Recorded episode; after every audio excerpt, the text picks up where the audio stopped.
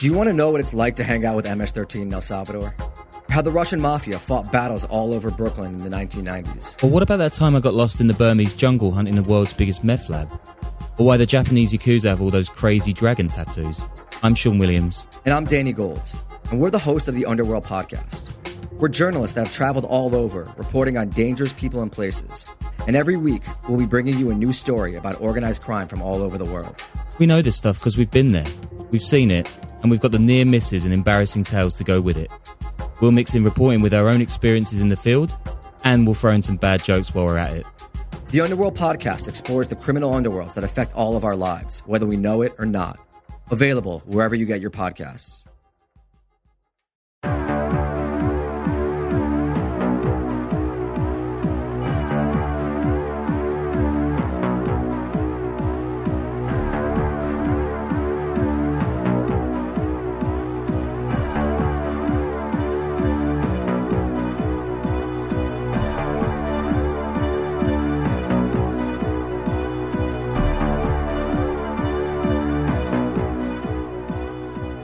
Welcome to Crawlspace. I'm Tim here today with Lance, not in the Crawlspace studios in Wormtown, but being joined remotely through the magic of the internet. What's up, Lance?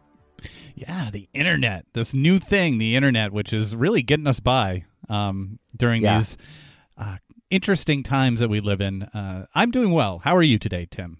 I'm doing good. Uh, I am also thankful for the internet and uh, and the great people uh, still working out there. And uh, obviously, we all know what uh, state the world is at. We don't have to get into it too much.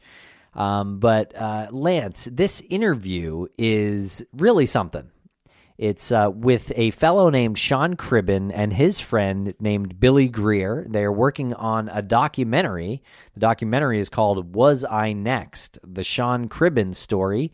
And Billy Greer is producing this documentary about Sean's encounter with a serial killer, the fellow named Bruce McArthur from Toronto, Canada.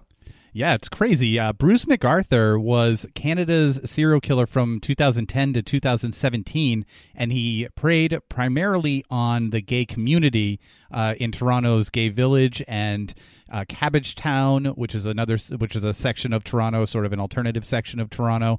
And Sean Cribbin was one of two that survived one of his attacks, which his story is mind blowing on so many levels from how he uh, first met Bruce McArthur, the relationship that they had. It was primarily an online relationship. The first day that they met, the crazy first thing that he he said to Bruce when he met him, and and the attack itself and how he survived it, right down to like the survivor's guilt that he had, which is sort of heart wrenching to hear. It really is, and it's compelling to hear what what someone is going through. Someone in uh, the situation that Sean is, uh, someone who uh, really should have been killed by Bruce McArthur, but Bruce's roommate came home and sort of foiled his plan.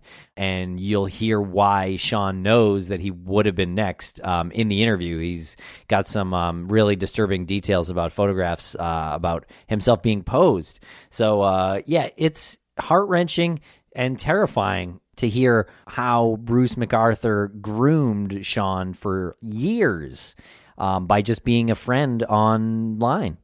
And he was unassuming.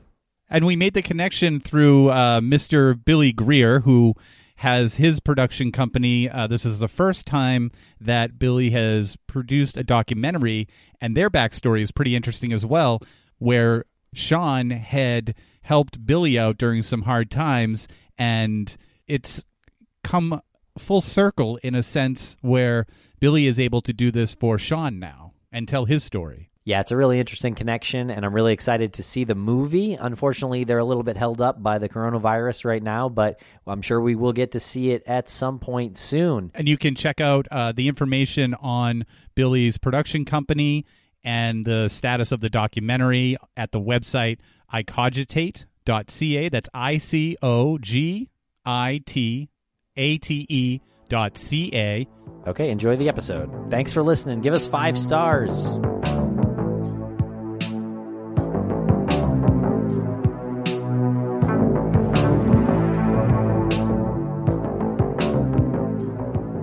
Welcome to Crawlspace. We are being joined now by two very special guests. We have Billy Greer and we have Sean Cribbin. How are you, fellas? Hi, good. Thanks for having us on. Hi, guys. How you doing? Thanks for coming on. I uh, hope you guys are you know staying healthy during this pandemic and uh, it's really fascinating uh, story that you have, and I, I, feel like we're pretty fortunate to be able to speak with you about this, Sean. Um, but I want uh, Billy to sort of introduce uh, this the the topic here because um, you're the one that originally reached out about uh, you know Sean's story and and we got the ball rolling through you. So if you want to take a couple minutes, Billy, and just describe uh, yourself and and how you got involved in Sean's story and and who Sean Cribbin is it started about 23 years ago. I had met Sean. I was working uh, at a nightclub downtown as a bartender, and uh, a friend of mine was Sean's partner at the time. And I had known him from my hometown, so we had kind of known each other in the scene for a while. And um, fast forward maybe a year or two, I was running some after hours booze cans in the city, and it was a late night affair. Everything kind of went south for a hot minute, and I found myself on the streets for a while. I was um, homeless. I lost everything. And basically, the couch I ended up on and the solarium I ended up in was Sean's. And that was kind of life altering for me. He was working, holding down a job, teaching, you know, keeping it going. It was a good example of um, how I could get it back on track. He didn't really know that at the time.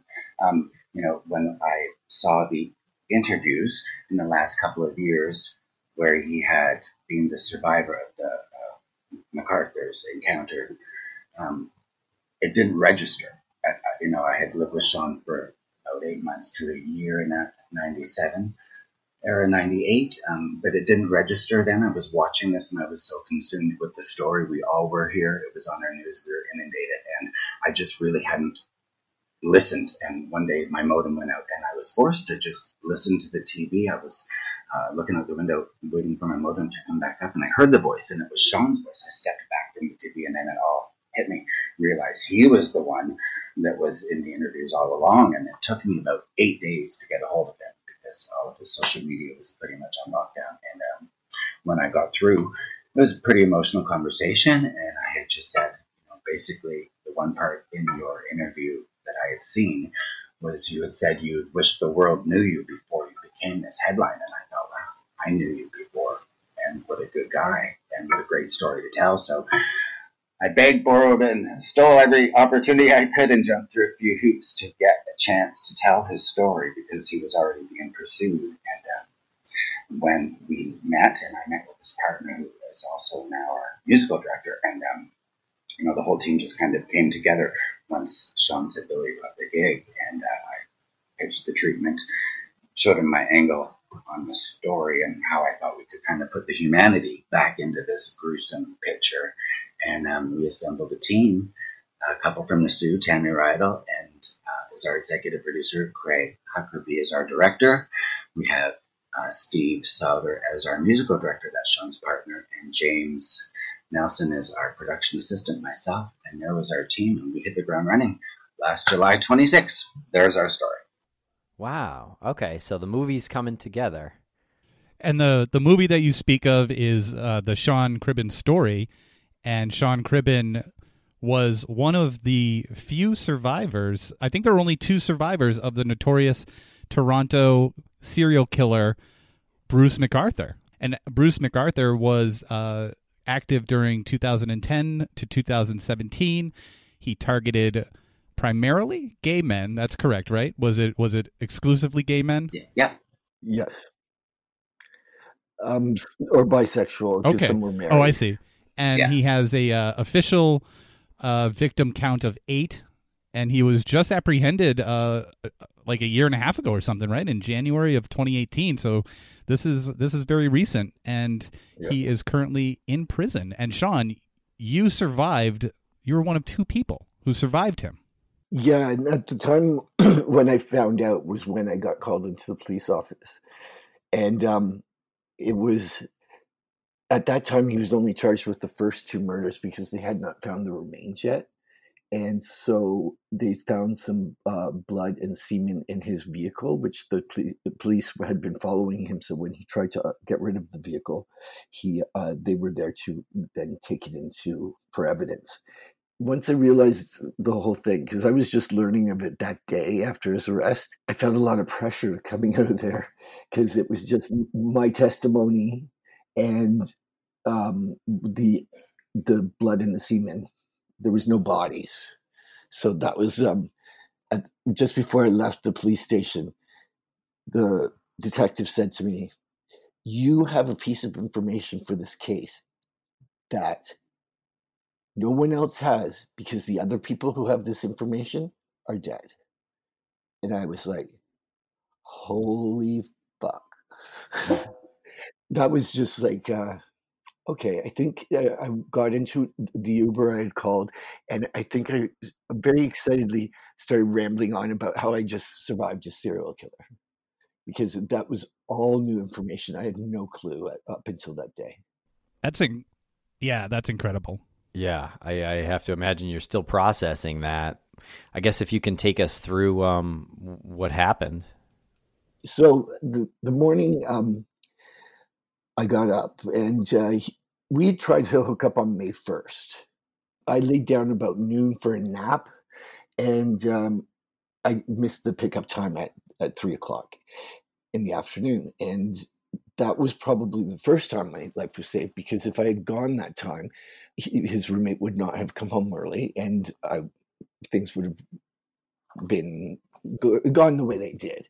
But even then, there were signs of premeditation because uh, it didn't register any flags because you're not thinking, oh, this is a serial killer. He was parked like about three, uh, three and a half blocks from my my um, where my place is to pick you up. And um, there is a, a drive where you can pull in, but there's also a camera that's pointed directly at whoever pulls into that spot. Um, he was behind an apartment building on a side street that is doesn't have a lot of foot traffic to pick me up the first time. So that was kind of that was all hindsight information. Um, so then on July 26th, this time bound and determined not to be late, I was running a little late, and uh, I I said, uh, but this time I was texting and saying, okay, I'm on my way. I'm just uh, grabbing this and then coming down. So when I got into his truck, the very first phrase that I brought up was so there's a serial killer in the neighborhood. And I start to say uh, things like, I wonder who it is, because I had my own theories. I had been throwing around that it was maybe an Uber driver or something, because they would know the gay neighborhood and they would just pick up the calls from there. But um, I was wrong. um, and uh, the, I still, to this day, I've been able to ask the question of him but I still haven't received the answers yet. So uh, I'm I'm still waiting on that because the detective uh, later, after his, uh, he pled guilty, um, allowed me to submit some questions to McArthur personally. So you uh, you were connecting with McArthur. Uh, how did how did you um, get his initial uh, contact information? Where did that where did that connection first come from? Okay, so um, he had been speaking to me kind of casually for about um, three three years, maybe a little bit longer, on three different apps, uh, gay men's apps, and uh, there was Barefoot One, there was Recon, and there was uh, what was the other one? Growlr. So between those three, like, and they were nothing serious or or even that overly flirtatious. It was just like, "How are you doing? Um, he became like a casual kind of online cyber per- personality for me. And then this one time, uh, we said we should we should meet, and it didn't seem like I was meeting um, a stranger because he kind of, uh, in a way, he kind of groomed me by becoming this sort of like very casual person in my periphery. So it didn't seem like okay, even though that was the first day I, I met him face to face. Was the day that he tried to kill me. You were you were talking with him, uh, messaging him for three years, and you you think that that might have been the, a way that he would uh, groom his victims, and and probably was grooming you.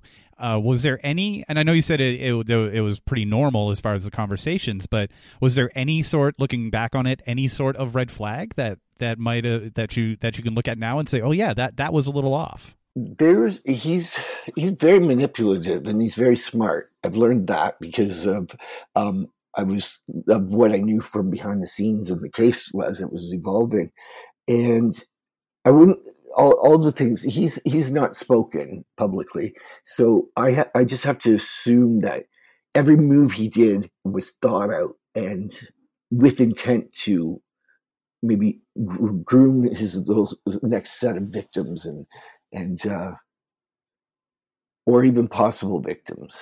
Didn't you ask him about something and he went right into his landscaping? Did you tell me that? Oh, that was after I said about the serial killer. Then he yeah. changed the topic to um, to his work, and then uh, he also brought up on the way home about being a mall Santa, which now seems creepy, but at the time it was uh, Oh, it was uh, the reason I brought it up in the initial interview was because it made him more trusting. Like, who doesn't trust Santa Claus? You're brought up trusting Santa Claus. So I thought, and then I thought, oh, that's sweet. He does community service. Oh my god, he was a mall Santa Claus. And um, so w- when you asked him about the serial killer, he just immediately changed the subject? We hadn't pulled away from the curb when I brought up the serial killer. And then it was by the time it's a very short ride to the corner. And by the time we turned the corner, he was he shut that topic down. It, um, it did come up one other time. I made a comment. I don't know why, but that was later at his place. We'll get to that. Leading up to uh, meeting him, you you uh, knew about a serial killer that was stalking the gay community. Uh, how how long had you known about the serial killer, and what was that like? You know, in that community, was there a lot of talk, or was it just um, did people whisper about it, or or you? No, was, it was, was. it of, was uh, like the talk. Everyone, um, especially after Andrew went missing um, because he was very well known. And then um, it was, and all his uh, his disappearance was very unlike him. So because he had a cat and he was very um, there's no way he would leave his cat with for days without food. Like um, so there were little things that were so out of character. They they knew uh, the community pretty well knew something uh, had gone awry um, the, the, victims prior to to um, to Andrew, there there were two that weren't reported, and then there was also um, they didn't have a lot of ties to the community, and that was on purpose. Like again, he was very smart and manipulative in picking his victims. Yeah. So um, yeah, like uh, it was hard for the police to do do a job with, um, when there was no evidence there was nothing. Right. Those ones were. It's hard to join those dots for sure. Yeah, because they were yeah. reported later than uh, um, Andrews um, was helpful, basically because within uh, 24 hours or whatever the minimum or the maximum, the time they have to wait till the person's considered missing, um, he was he was reported missing and I remember it was going around Facebook. Have you seen Andrew? He's he didn't show up. And yeah, we saw the posters on Church Street too. Sean it was he, he raised the visibility faster than all the other ones. And you're talking you're talking about Andrew Kinsman, who disappeared from the Cabbagetown section of Toronto, uh, June 26, 2017. That's the, that's the Andrew that you're speaking of.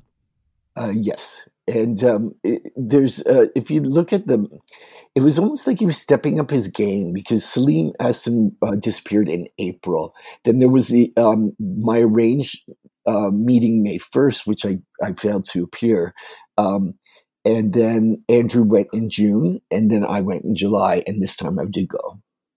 So that's um, he never had that month after month. Do you think that he was losing control? Um, I, I, I, I believe so. It's my opinion that either he wanted to get caught at this point, yeah, or he was just um, making some big mistakes because um, Andrew was uh, and myself are high profile um, gays, I guess. um, we have lots of ties to the community. So, uh, we like I would have been noticed not being home uh, at six o'clock in the evening because I was always home at six o'clock in the evening when my partner came home from work. Yeah. Okay, so you had your first meeting with um, with him scheduled, and you accidentally slept through that, and you scheduled the second meeting. He picks you up, and you're in his you you you went to his, his vehicle, and you ask him, you know, you you start the conversation about the serial killer. He shuts that down. What happens after that? Um, then we, we talked about his landscaping business, which um, he was very proud of, and uh, the mall Santa, and there was some moments of awkward silence, um, but you know we're just meeting for the first time. That's not unusual. It was it's five miles from my place to his place, so um, and it's in a place where you have to take some buses and and the subway. So it made sense that he would offer to pick me up because otherwise I probably would have said I'm not going out there because um, I'm lazy. Um, but um, right when we got there, now, oh, he did bring up the fact that he had a roommate while it was in the car. He he did not he did not bring up the fact that he had a roommate. No, he did. He did. Um, so oh, he did. I, I okay. He, I don't know um, if he did that in case the roommate came home or something, or if he suspected it. I ended up uh, recently being able to have dinner with the roommate uh, after trying to search for him since the trial ended, and um, I was able to say thank you. So you're you're in his car and you're heading over. Nothing's coming up along the way uh, that is standing out to you. That this is uh, this is starting to feel a little bit, again, a little bit off. And you you arrive at his at his home. Yes, and we um, again he, he goes into the underground parking, which was significant in that he pulled his backed his van up to where the the uh, elevators are which would give him the safe, uh, the the least amount of exposure if he was taking me from the apartment to the van, where he would have transported me to the place where he uh, dismembered. Which all this stuff is in is now creepy, and I'm when I retell it, I, I just think, oh my god, I was lucky. I was very lucky. So anyway, then we go upstairs. He lived on the 19th floor, and uh, it was a very large apartment, but he kept me only in like very little part of it. I never crossed into the main, and I don't know if that again was free, was uh, pre-thought. Like let's keep his DNA in a very limited area, and uh, I had brought GHB, and it's at this time because I had been running late. Normally, I would have um, set it up myself, but because I had been running late a little bit, but texting him, I felt a little guilty uh, because he seemed to be a very busy man. And um, so I gave him my GHB with instructions to put one of the measurements in and not two because I would go to sleep. And then just as I handed it off to him, I don't know what possessed me to say this, but I said, if you were the serial killer, this is the drug you'd want to use. And then I went off into the bathroom and he was able to mix the drink. And I had told him to mix it with, with something like strong that's going to mask the taste because it doesn't taste very good. And um, he complied. Even serial killer recipe. I know. It's like nothing but giving giving instructions for your own demise. Did he chuckle when you said that? Was he what was his reaction when you said that? I don't know because I was a little self conscious because um, he wasn't doing that but I was, and so you kind of wonder what they're thinking. Like, oh, is this guy like a G junkie, like that? Uh, but I just did it because it. Um, I I have Parkinson's, and um, I tend to sh- I shake all the time. But when if I'm the least bit nervous, it can get quite um, large. My shaking, and uh, the the G always calmed it down. So I guess I did it more to sort of be in a calmer less anxious spot. I'm a very anxious person to begin with, but um, yeah, that day I was just to sort of minimize my awkwardness. Yeah. Had you uh, done this before? Uh, met up with people who you, had been messaging? Was this a like a common uh, practice? Yeah, but the, the the thing that I did different this day was I would never um, leave my if if there were drugs involved, I would never leave them out of sight of um, myself because because that's the drug that they would use in a club and put drop in someone's drink, like so they could yeah roofie them.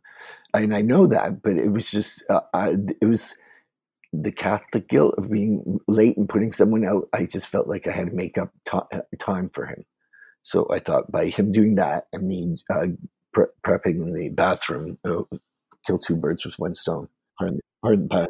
Yeah, I mean, it, it, it all sounds relatively normal, you know, leading up to this. Uh, so he he uh, he mixed it with the drink, and you came out of the out of the bathroom, and and then what happens? Uh, okay, at this point, he takes me into his bedroom, and um, the, he closes the door, and that's the last time up until when I left that I was outside the, the bedroom.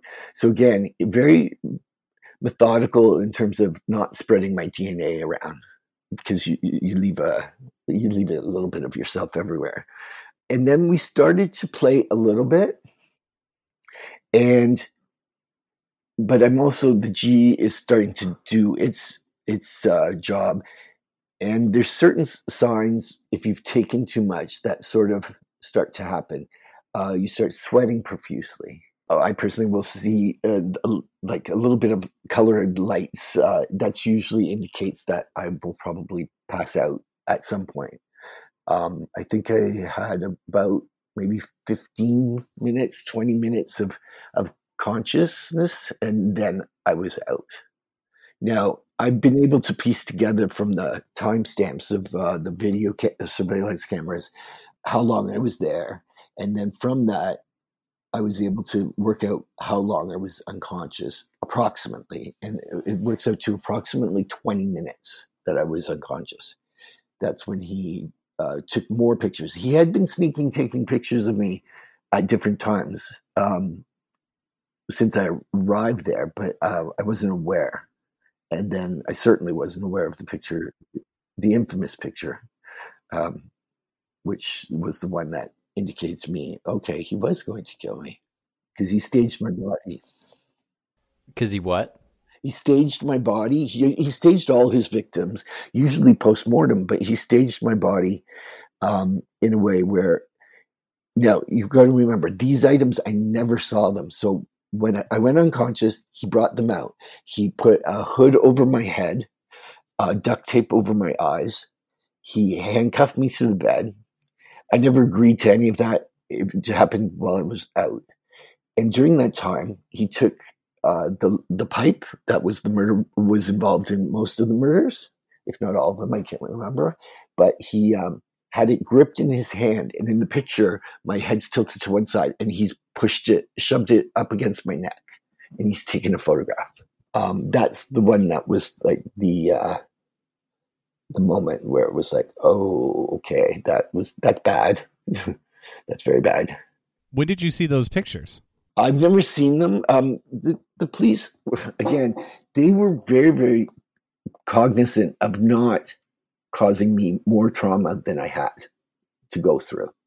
So um, I was described that one that day. I don't think I was supposed to be given that information, but the detective sensed my um, confusion and my my upset that I, I couldn't understand why they they would call me a victim. So that was the first time she described it a little bit. I didn't know about a couple of the items like the hood and duct tape. After he pled guilty, um, I left for Europe to disappear for a month, and then I came back and I had a meeting with um, Detective Dickinson, uh, the one who uh, basically cracked the case, and um, Tia from uh, the Attorney General's office, uh, Victim Services. So, um, and then my partner sat in on the meeting. So the four of us met, and that was probably therapeutically the first big breakthrough for me because uh, I got to, to get information that I didn't have before. Like I couldn't remember the exact date that I was there. I couldn't remember um, how I got home that day. Um, I couldn't. Uh, I wanted to know. Some people just don't want to know. They must stick their head in the sand like it never happened. I, in order for me to get over this, I needed every little bit of detail I could get that was possible. I still have just a little bit of the um, the 20 minutes when I was out. But his roommate must have come home at the exact halfway point of those 20 minutes because he had time then to take the hood off, take the duct tape, put all that stuff away, and I never knew it was even there. So um, that's why when the police described the handcuffs, I was like, uh, no, that didn't happen. And so I didn't even think I had anything to add to uh, when I was going to the police uh, station, and it was them who who uh, made me realize that I was out, of. There were actually four close people who um, had stepped forward that were close calls, but mine was by far the I, I went the closest.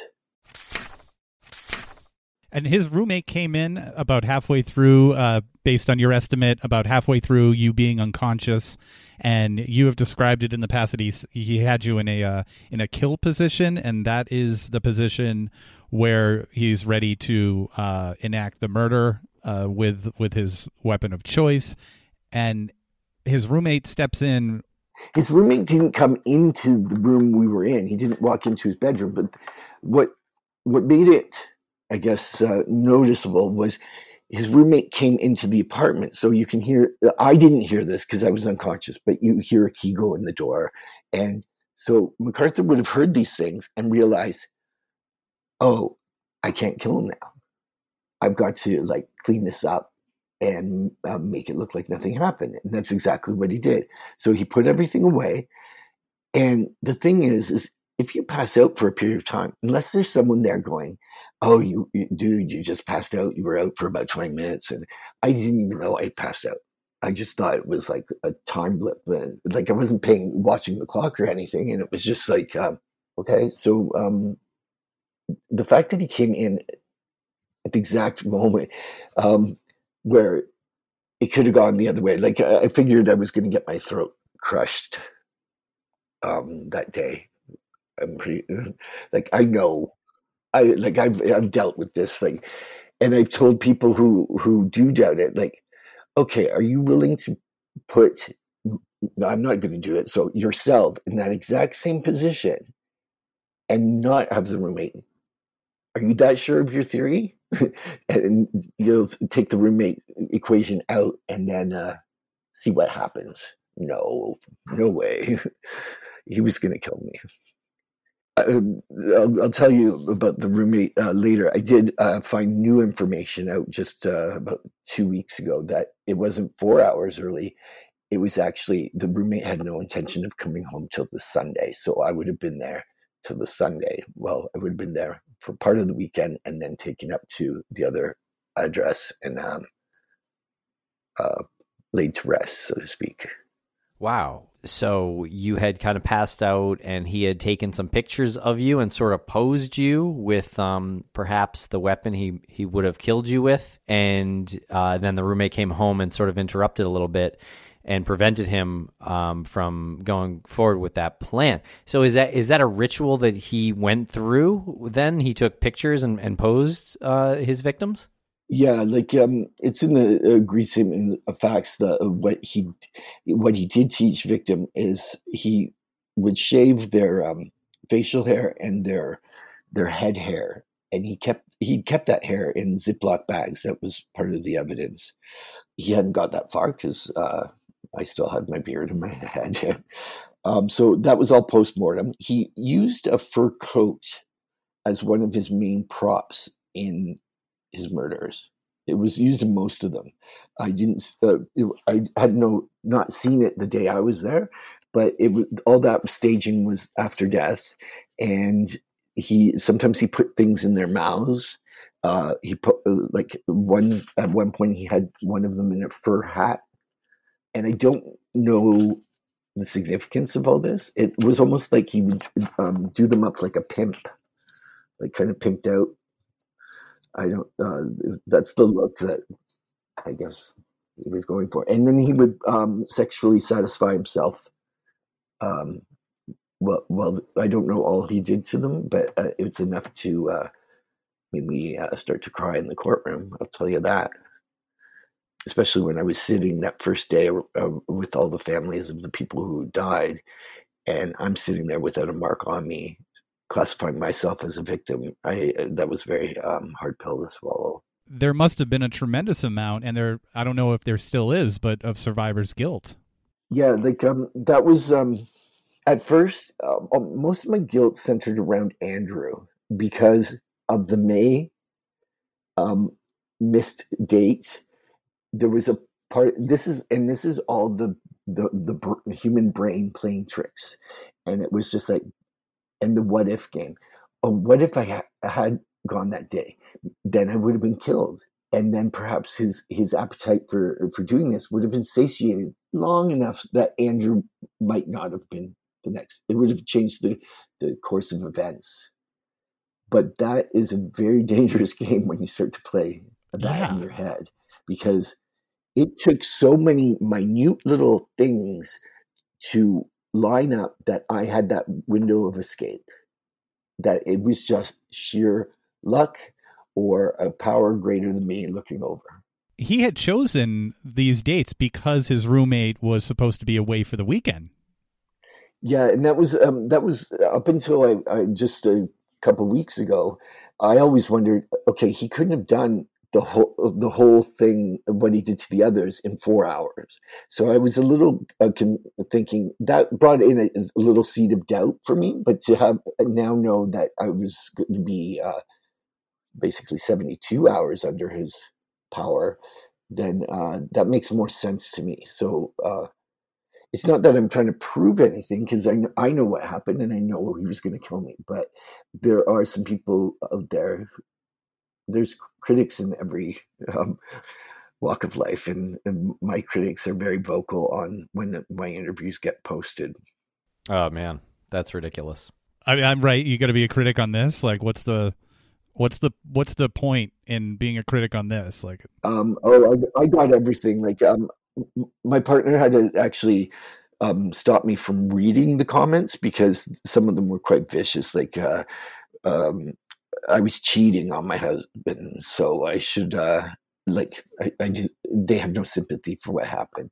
Um, one said something about he should have ripped out my nose ring while he had me tied up. Um, that I was stupid because I, I went there and I let him tie me up, which is not the truth. But that's how it, um, the conclusion they drew because the recon um, profile is is more of a uh, SM leather kind of kinky site.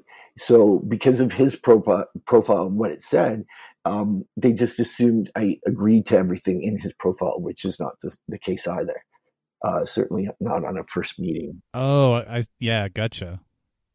Well, even if you did, he's he's he's still a a psychotic. He's still a serial killer. You know, like yeah, it's like they don't realize they're saying these things, but the bottom line is, so I deserve to be chopped chopped up and buried in a planter? No, Jesus. And there was there were the homophobes who just said that McArthur uh, deserved a Medal of Honor uh, for killing. Oh, for for Christ's sake! And I was just like, oh, okay, I know what I'm dealing with there. So um, I only responded to one the whole time, and because I was told not to go on, so I almost obeyed that fully. But um, you know, you're curious. It's like a an accident. You want to see what's going on. So um, I went on, and my partner was going through every negative comment, and he was defending me. And uh, there was one lady he got into a back and forth about, and she had said something like, uh, I, I basically needed to get a new partner. And this was someone who was my rock and seeing me through this very difficult time. And so she's the one I, re- I chose to respond to.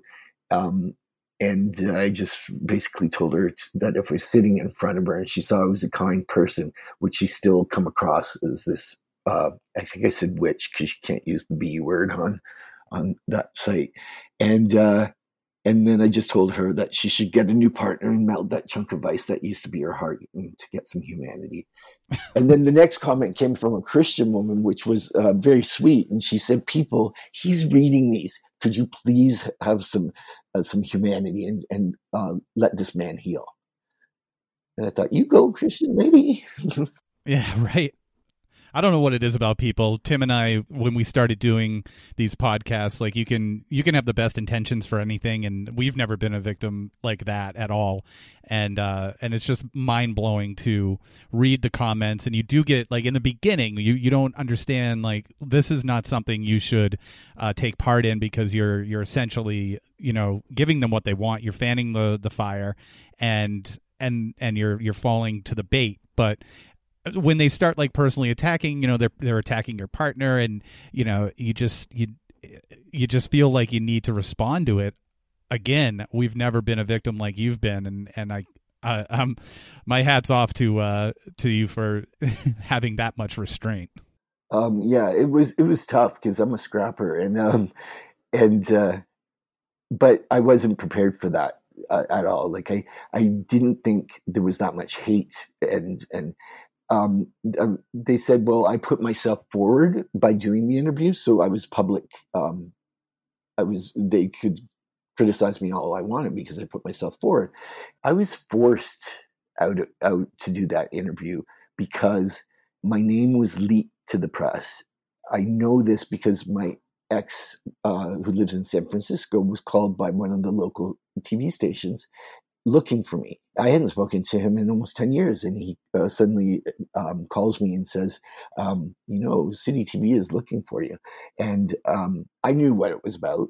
I didn't have time to t- explain to him, but I said, I'll call you back the next day and explain it, but I have to move on this. And that's when I, I brought um, Shaun Proulx into the, the mix. And he, uh, I basically bartered the, the fact that he could have first crack at the story because he was a journalist, but he also owned a media company and he knew how to it if he would handle the press from that moment to the end of trial. That was the deal I made because um, I was dealing with too much. I was at this point, I was just trying to get through every day, and I couldn't focus any energy on what the press was doing.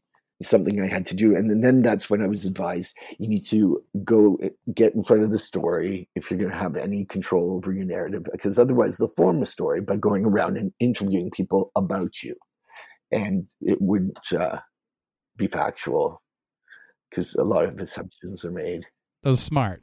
I'm curious about your feelings when he pled guilty to these eight murders. Well, um, that was probably the best day and the worst day because um, I couldn't be happy because there's still the eight dead men. It didn't make sense to me because now I was put in a position where I didn't know what I was supposed to do because I had been preparing to be key witness. I'd structured my whole year in terms of how I would be here uh, in town for the last like six to nine months. Um, so I, I, did some traveling at the beginning of the year, and because um, I was I was trying to be out of Toronto, uh, Toronto as much as possible because of the um, it was just the story was a Toronto story, and um, I, I wasn't going out of the house anyway. I was pretty much doing what we're told to do now, and I was already doing it for a couple years before. I was a trendsetter. gotcha. so by, so by isolating myself, there was no record that I'd gone through what I went through because my charges were not brought forward. The reasoning I was told at, at the beginning was because they needed me as key witness and uh, that would have put me in the role of a plaintiff and they didn't want that. So and i i was fine with that. Like if i could help put this guy away i was that was my what i felt was my duty here. When he pled guilty so okay that that case is closed. What about attempted murder? Like do you not think the fact that we have a photograph of the pipe against my neck with the dna of the two previous victims still on it and my DNA would be there as well, like that would be a dead giveaway that it was a, a, at least an attempted murder. If not to mention the handcuffs, unlawful confinement. Like I didn't see much. Uh, for me, it was an open and shut case, but uh, the police, I think maybe because the case is so big and the investigation is still ongoing. They're they're they're trying to see if they can find the others out there and uh, so it's still an open case. So um, at first, I was very upset. Like uh, it was just I felt lost. I felt like I didn't exist, and I didn't know what to do. because my, you gotta remember this thing took up my energy and my mind 24 7 for over a year. Like I was having night terrors uh, almost every night, and uh, it it got to be a bit much. And then to suddenly be there, okay, well he's he's behind bars now, and um, we don't need your services anymore. So thank you. Um, and it was just like no record of my crime, and I was just like, I felt like uh, I didn't exist. No, that was a that was probably a very very low moment for me. I think I had a breakdown that night. Yeah, I could see that. Kind of feel like uh, no one's listening to you, or your experience doesn't matter, and how close you came to death doesn't really matter legally. Yeah, there was, it was just now there it, there were some uh, documents released after about four people who had close calls, and and uh, like I mentioned in there, but that's part of the investigation. Uh, so I was linked to the investigation, but at the time it was just like uh, I discussed doing whether or not to do a victim's impact statement, and I could tell they didn't want me to make one because they, they, were saying, well, it's really just for families, and uh, until uh, Catherine McDonald spoke up on her newscast, and uh, she ended it by saying, "And he's not even allowed to do a victim's impact statement, yet he was clearly impacted." Which then led to the next morning an email saying, "Would you like to do a victim's impact statement?" The power of the press. and then I went to Europe, and um, the story's not that big over there. I relaxed, and by the time I came back, I, I was really compelled to meet with the police and find out all these answers. And when I got back, I was more casual about it. I was I was feeling okay. You know what? It had sunk in that regardless of, of record or no record, I'm lucky to be alive. Let's counter counter blessings there. And uh, before I was just so caught up in it, it, I needed that month to sort of like for that reality to hit me. That um, I once said to someone, uh, you know, the chances of like hooking up with a serial killer are you have a better chance at winning the lottery. And then he go, he turned to me and he said, John, you did win the lottery. yeah, because I got away. Absolutely. Um, yeah. When you went to court and during the trial, you saw him, right? Well, what were your thoughts when you saw him at, at trial? Um, well, I, I made sure I was in the front row that first day. Like I was just like so determined. So I got there uh, when the doors just first opened, and I stood in line for a long time because they had uh, extra security that day. So you had to go through a couple checkpoints. Um, and then I was, I went in and I sat in the front row. He did not. He was led to where the um, into this little chamber thing in the middle of the courtroom where they stand or sit and listen to what's being said and they then that's where he stood up and said guilty guilty guilty. And he didn't turn his head. He just stared straight ahead. No remorse on his face just a, he looked like a sad broken man. Um, he didn't look like the man that i knew as bruce McArthur. for me that was good that i saw him in that weakened uh, state I call that day was facing my demons, and, and, and that was uh, able to see the weakness and the frailty, and uh, that helped. And aside from the documentary that you're you've you've done, um, what have you done? Uh, have you done anything additional as far as um, maybe talking to other victims? Uh, what have you done in your community? Is there how is this uh, changed you to um, in a more positive light?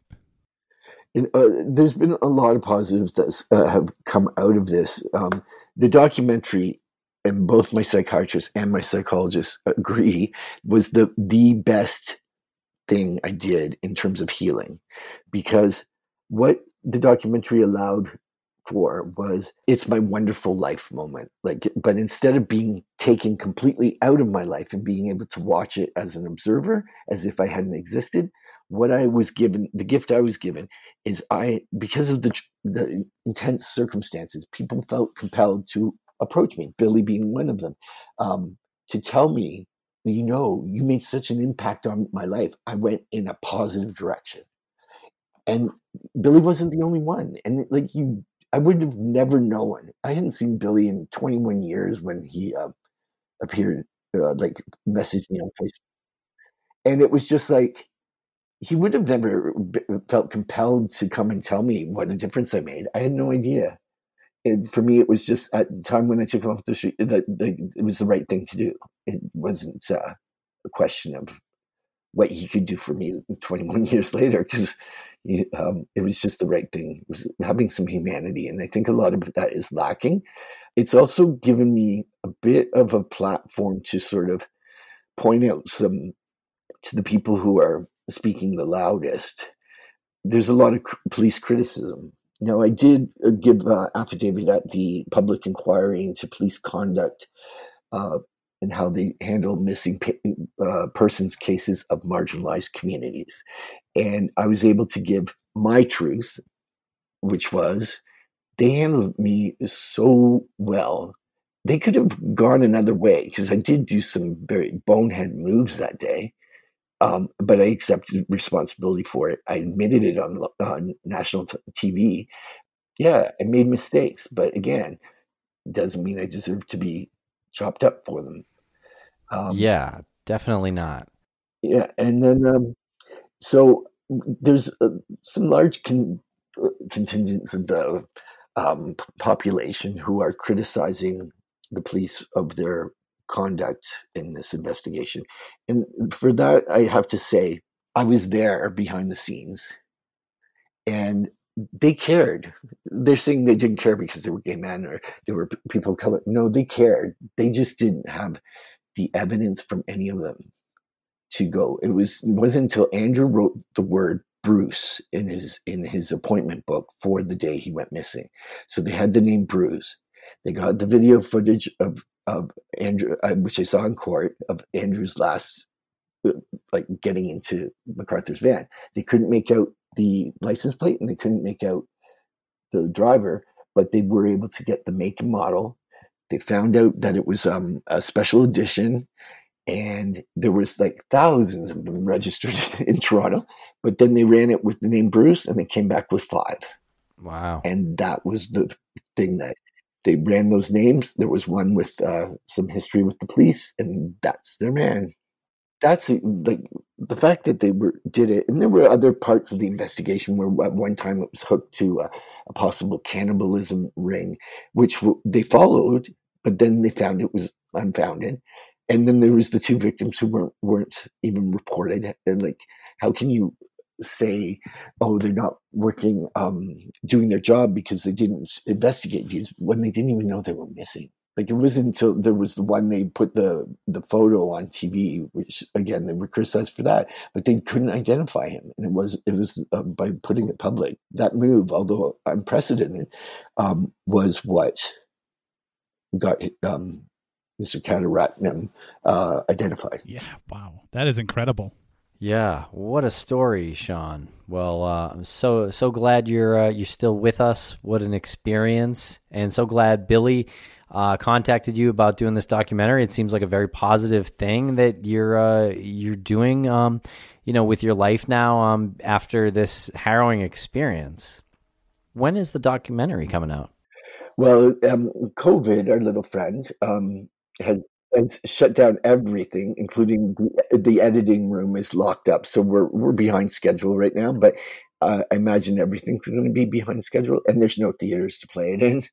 Um, so it's just like until this this um, latest pandemic is is uh, comes to a, some sort of end, we're in limbo too with everyone else in the world. So um, I just hope that it. Uh, this causes me stress and anxiety, which pulls up old feelings, but it's the unknown. The unknown is what is always my enemy, and um, it's the unknown of when this is going to end. And uh, it's just causing me stress. I don't like it. Yeah. I, everyone, I, and when I start to like speak about it, I think, you know what? It is what it is. Just do the best you can to get through it. Yeah. Yeah, that's right. Just control what you can. And uh, and this is out of all of our controls right now. But um thank you so much for joining us here and uh, sharing your story. And uh, and Billy, thank you so much for reaching out and um, you know wanting to share his story. Really appreciate it. No, seriously, my pleasure. Um, and uh, thank you guys. It was a pleasure to meet you, uh, even though it was over the phone. But it is the times we live in. And uh, thank you. I just have one one more question for Sean. Um, dude, how do you get your beard like that? I can't. I can't seem to do this. Well, right now it's called. You can't go to a barber to have it trimmed, and I can't trim my own um, because the Parkinson's. It just makes for a messy beard. Um, but uh, yeah, this is just it's, it's out of control right now. I, I, I, told you I woke up late today, so I'm basically sitting here with uh, it looks like roadkill stuck to my face. Thank you.